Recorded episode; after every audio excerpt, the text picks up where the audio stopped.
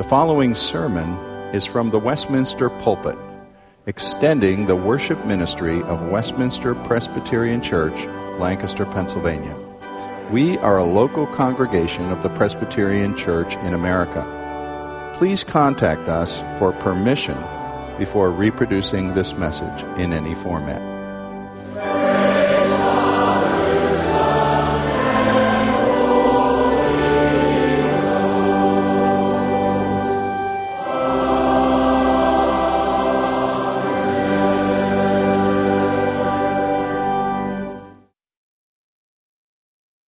Been studying this gospel together.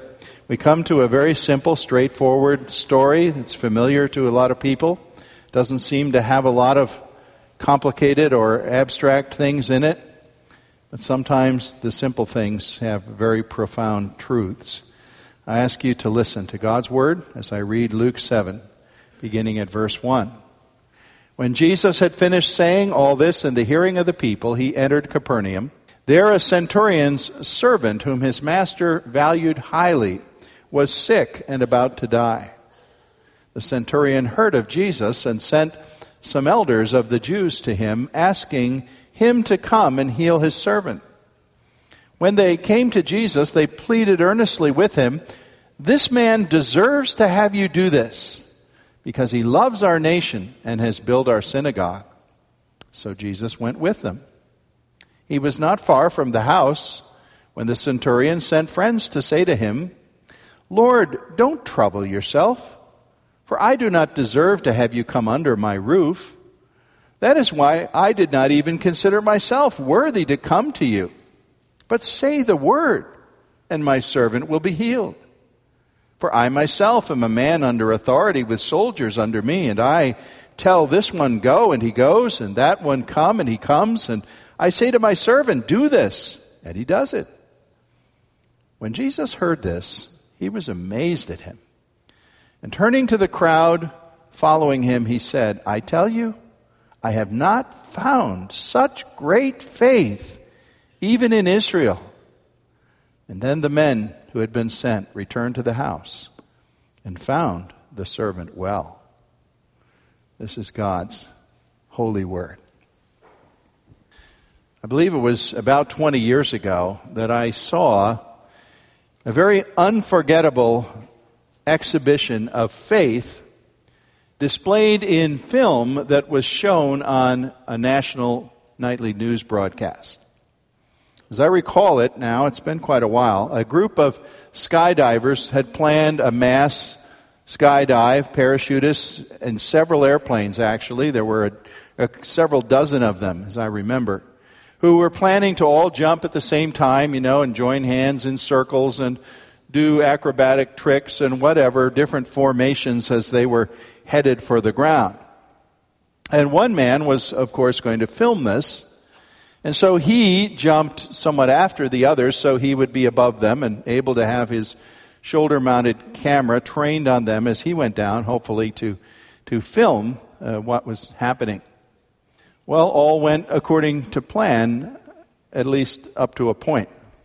The cameraman jumped, but the film that he captured of that event became a journal, really, of horror that the news showed.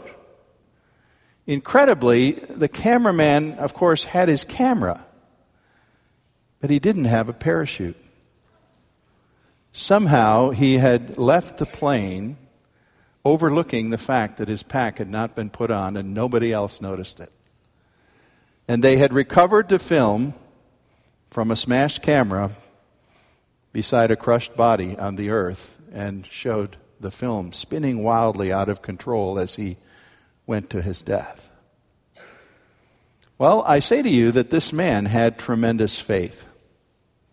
And I'm not kidding. He had faith residing in a parachute that was not on his back.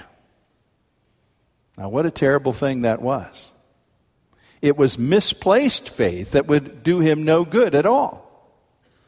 And as awful as his death was, and I certainly do not wish to belittle the man in, in using him as an example, but it seems to me that when he might have reached for that non existent ripcord, if he went that far before he realized he didn't have the chute.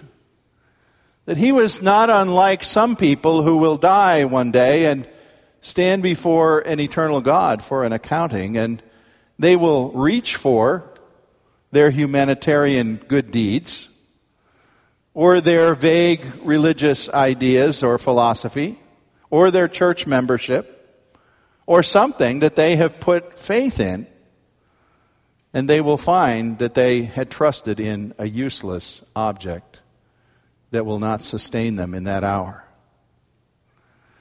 There are skeptics, of course, who label all kinds of faith, every kind of faith, as useless. They would laugh at us and say, What you people believe is of no more value than that man without a parachute. You Christians just, uh, we're often told that we leap in the dark, supposedly. We trust in things we wish were true that we can't prove are true, and therefore, how can we say they're going to be reliable or that they're going to provide shelter or or safe landing, if you will, for us in eternity. Well, our text in Luke 7 is about faith, of course. Faith that God Himself commends as not only being effective, but actually being great. Great faith, excellent faith. Because it humbly trusts in the spoken promises of God and the one most reliable person in whom faith has to trust. Jesus Christ, the most worthy object of great faith. You may have noticed in your bulletin, I, I, it wasn't there when we started this series on Luke many weeks ago, but about the third or fourth week, I added a subtitle to the series calling Luke the Gospel of Astonishment. Because it has impressed me in a new way, again, how in this gospel, time after time, people are reacting to Christ with amazement. It will say something like, and the crowd was amazed, or, or the people were full of wonder. Well, that we've seen many times already, but today there's something we've seen the first time in this gospel along that line. Luke 7 9 tells us here's a time when Jesus himself was amazed by something a man did. A man who showed faith, great faith, who was hardly a likely candidate to do that. And I'm asking today that we find three elements here composing this great faith that we also need to have and discover ourselves.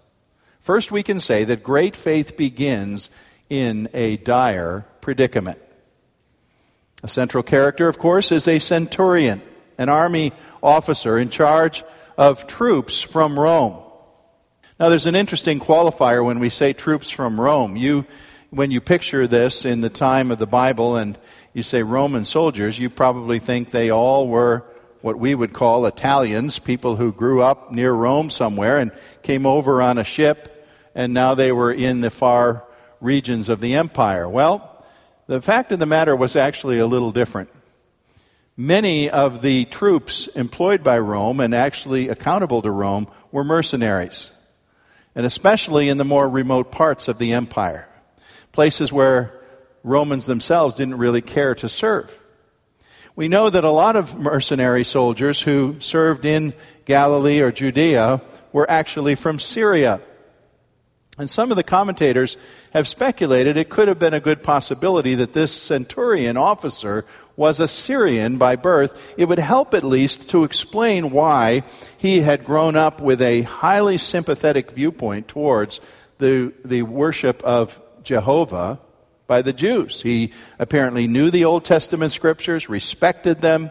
He had given generously to the Jewish temple in Capernaum, which actually was, you could call the home church of, of Jesus right at that time. He was what we call a God-fearer. Not himself a Jewish convert, but someone who respected their religion and stood at the edges of it uh, with admiration. Now, this centurion, we're told, had a servant who was sick and about to die. And what happens here tells us something else about the man. He was a man probably of somewhat uncommon sympathy and compassion for someone in his station. A wealthy, powerful man in that time could have servants with the snap of his fingers. If one died, if one proved unsuitable, a servant could be replaced like you know, a broken toaster in your house. Not hard to get another one. And to be concerned about the life of a dying servant, to want to care for him and reach out to him and do the best for him was probably unusual for something for someone in this man's position. But he had heard of Jesus, of course. The, the reputation of Christ as a healer was spreading. And so he thought, I'll ask my Jewish friends if possibly their rabbi would, would pray for my friend. And he was thinking to himself, he doesn't have to come. He could just pray to his great God Jehovah for this servant. Well, many believe, as we look at this parable, the commentators certainly are pretty much agreed that we ought to take the plight of this servant and understand it to be our plight. We too are people with a dire predicament. We're going to die. Right now, we're actually sick unto death, you could say. Some of us closer to that than others. Every once in a while, maybe you stop and, and add up, well, how many how many days, how many years of life might I expect to have? You do a quick calculation and then you quickly put that out of your mind and, and go back to your work because you don't want to dwell on that, do you? And then comes, as I know has happened for some in our congregation, a very quick, sudden loss of someone close to you. And you say, wait a minute, that didn't seem to be according to the timetable. Uh, do I have as long left as I thought I did? And am I ready when death comes? Uh, am I going to be able to face God in my sin and my difficulties? Am I prepared for that? The need for great faith begins in a dire predicament that we all have. The scripture says that we all are born, as it were, in the critical care unit of life. We too have a predicament that needs solving. But secondly, at the heart of this account in Luke 7, we see this great faith is a kind that measures outward worthiness as actual unworthiness.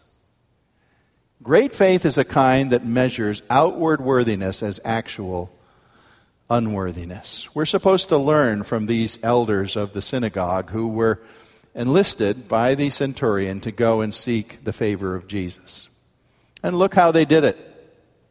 They said, Whoa, this is an important man. For whatever reason, he had apparently donated a good bit of money to help their synagogue, either to build it or maintain it, or perhaps to pay the elders, pay those who were in charge there. They were grateful, of course. I've been involved, as many of you know, as a trustee of an educational institution. And I, I used to think, once upon a time, when you went to uh, college or seminary graduation and people got honorary doctorates, that those were, were the great scholars, the people who had written the mighty books who were being honored for their scholarship. And that, that is true. That's one of the reasons you can get an honorary doctorate.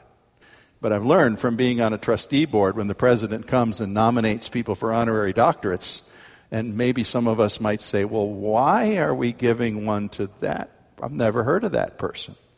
You're not really supposed to ask because it just so happens that maybe a million dollars has come into the coffers from that person. And that's why they get a doctorate. Well, that's what was going on here. I don't know if it was a million dollars, but here was a man who they could go to Jesus and say, Jesus, this man really deserves you to help him. He has loved our nation. He has helped us. He deserves you to do this.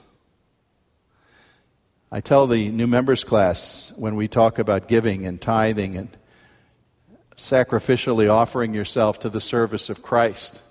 Some of them have heard me say it just a number of weeks ago.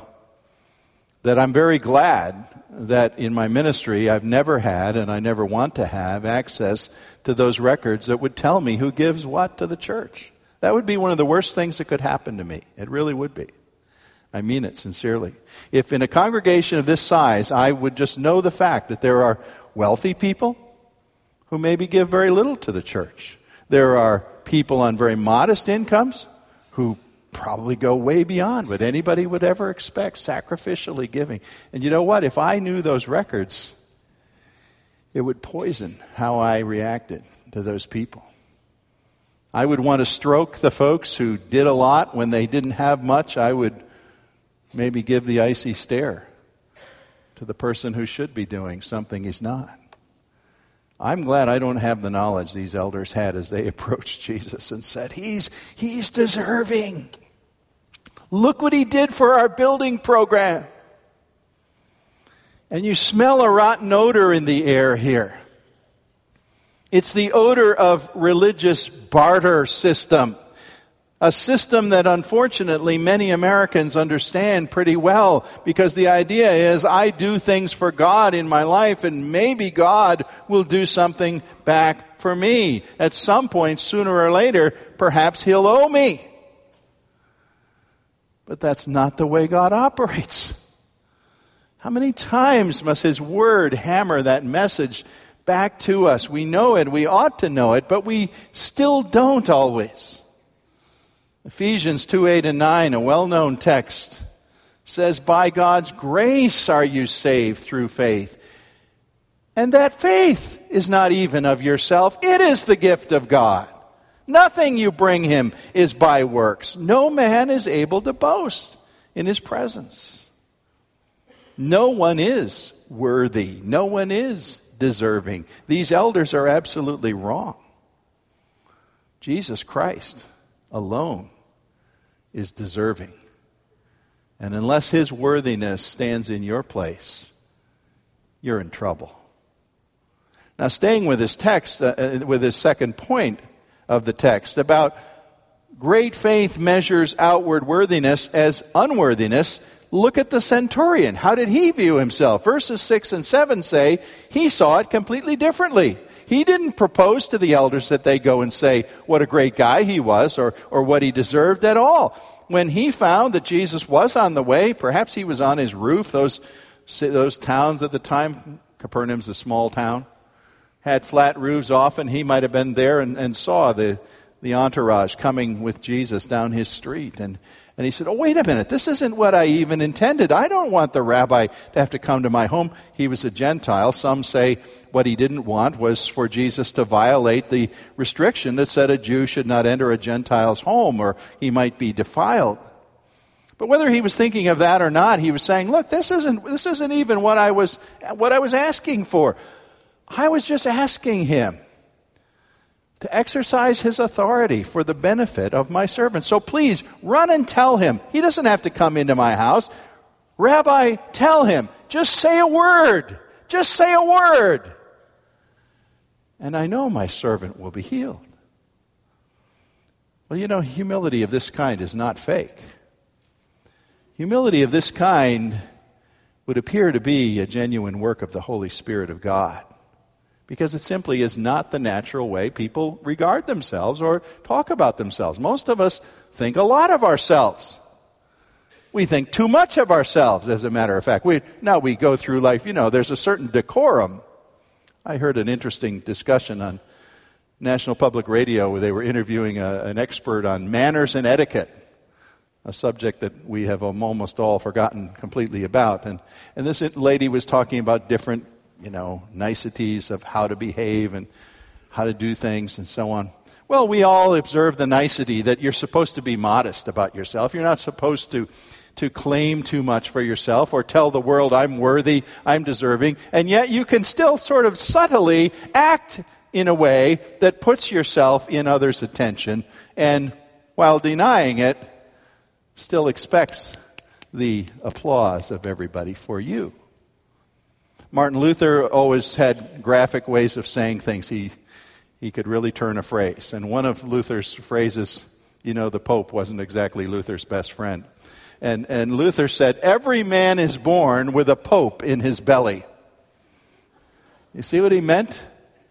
Every man is born thinking he's on the throne and he's the predominant person that everybody should bow to. We usually want ourselves to be the center of attention. We usually are not modest and humble. And yet it's a work of the Holy Spirit of God that makes us that way. Do you remember Peter? Pretty proud, swaggering guy. He could have turned harshly on Jesus when we studied him a few weeks ago in, in Luke 5, and he'd been fishing all night, was worn out, ready to go to bed, and Jesus said, Wait a minute, take the boat out and cast the nets where I tell you. He could have stood up in his arrogance with the Pope in his belly and said, You don't know anything about fishing, I do. But instead, he did what Jesus told him to do. And remember, his boat almost sank with all the fish that were flapping in it. And then remember what he did? He fell down in the boat before Jesus and said, Lord, get away from me. Let there be a distance between us, for I am a sinful man. And surely he was saying, You are an exalted one. You have the power of God. I don't belong anywhere near you. That's the kind of understanding of unworthiness that great faith needs to have. And it's an understanding that God gives us as we see more and more of the greatness of, of who Christ is. He who was present at the creation of the world.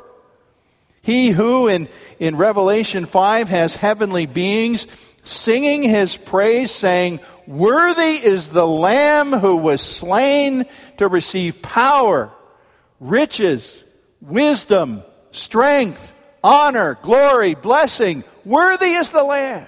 All of creation is lifting him high there in Revelation 5.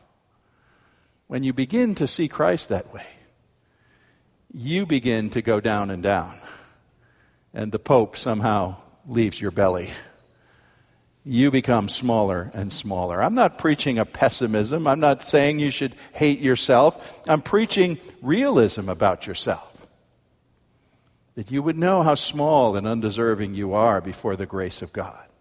Great faith is demonstrated best when I am brought down the lowest and know that I'm not worthy of anything God could do for me. Well, in final consideration then of this centurion's words here in Luke 7 are verses 7 and 8. In this great sentence, Lord, just say the word and my servant will be healed. Here we see great faith resting on God's spoken word alone. Now, it was very natural for this military officer to think the way he did, and because this was his life's blood, wasn't it? How did he act and work every day? He gave orders. He delegated tasks. He said, You go do this, and he fully expected it would be done. If the centurion said to a corporal, Corporal, jump. The corporal didn't say, I don't feel like jumping.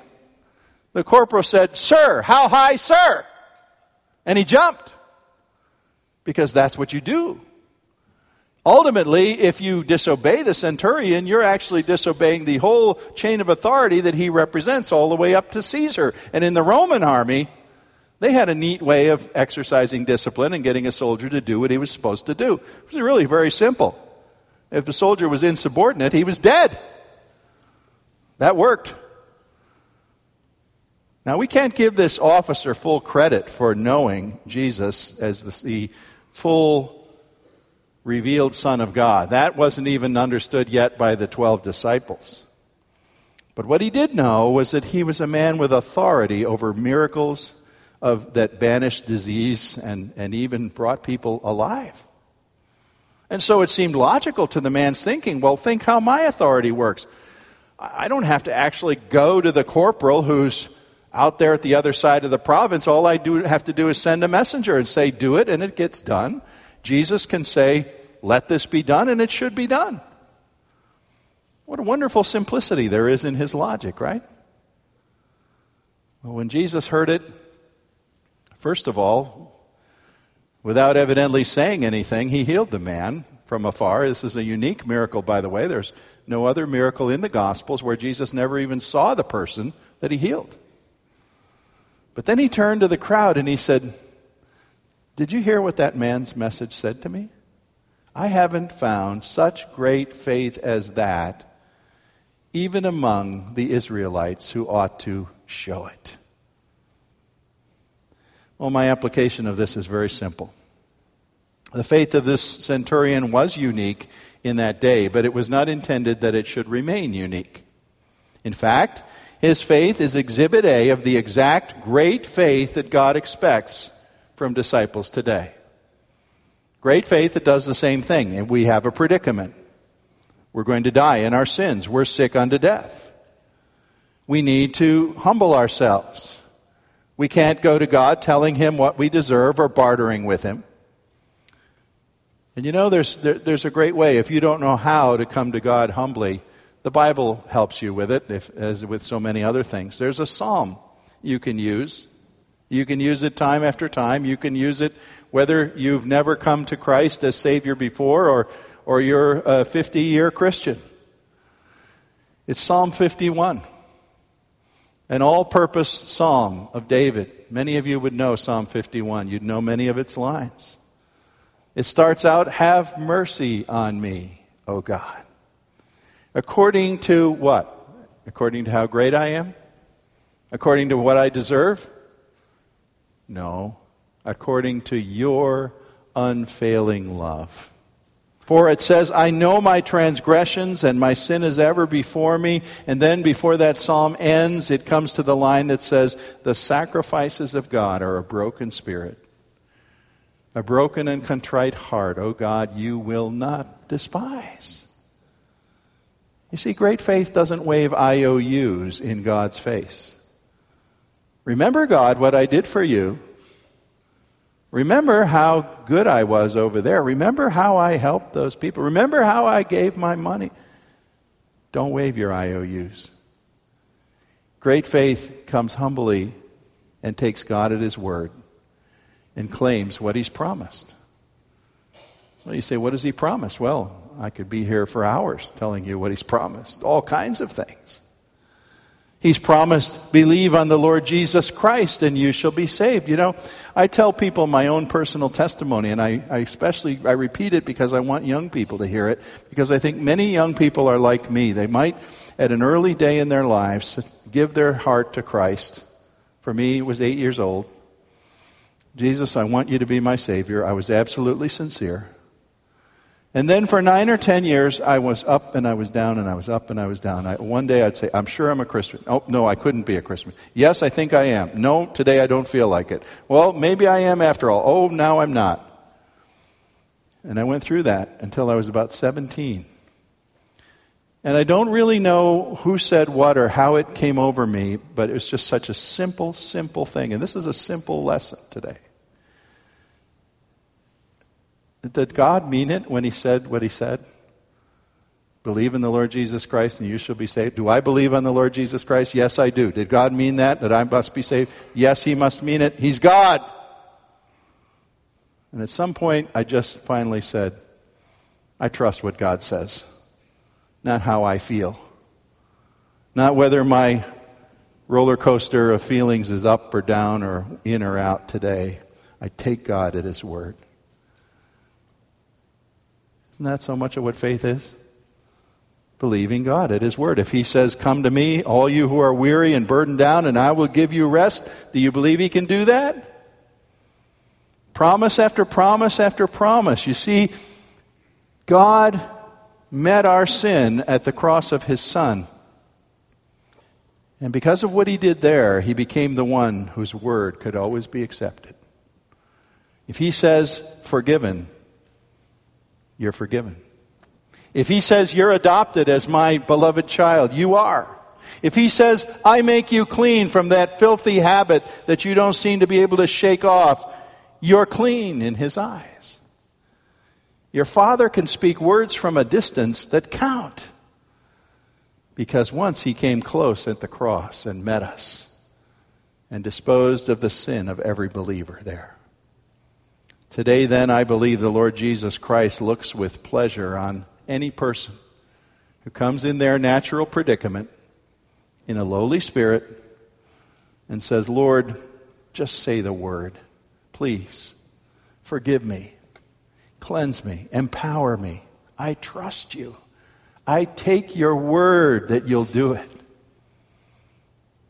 We think that Jesus Christ has all authority from his Father, extending over time and space, power to reverse whatever the dire need is that you bring to him.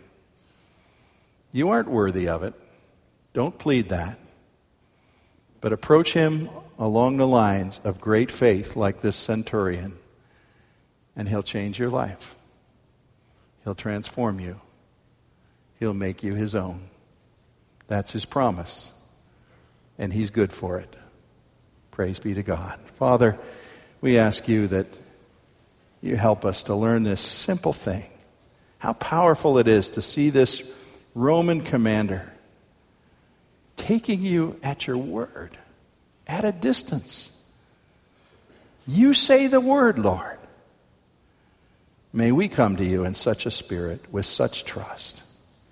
And may the Lord Jesus Himself, who has the power to forgive us and cleanse us, get all the glory.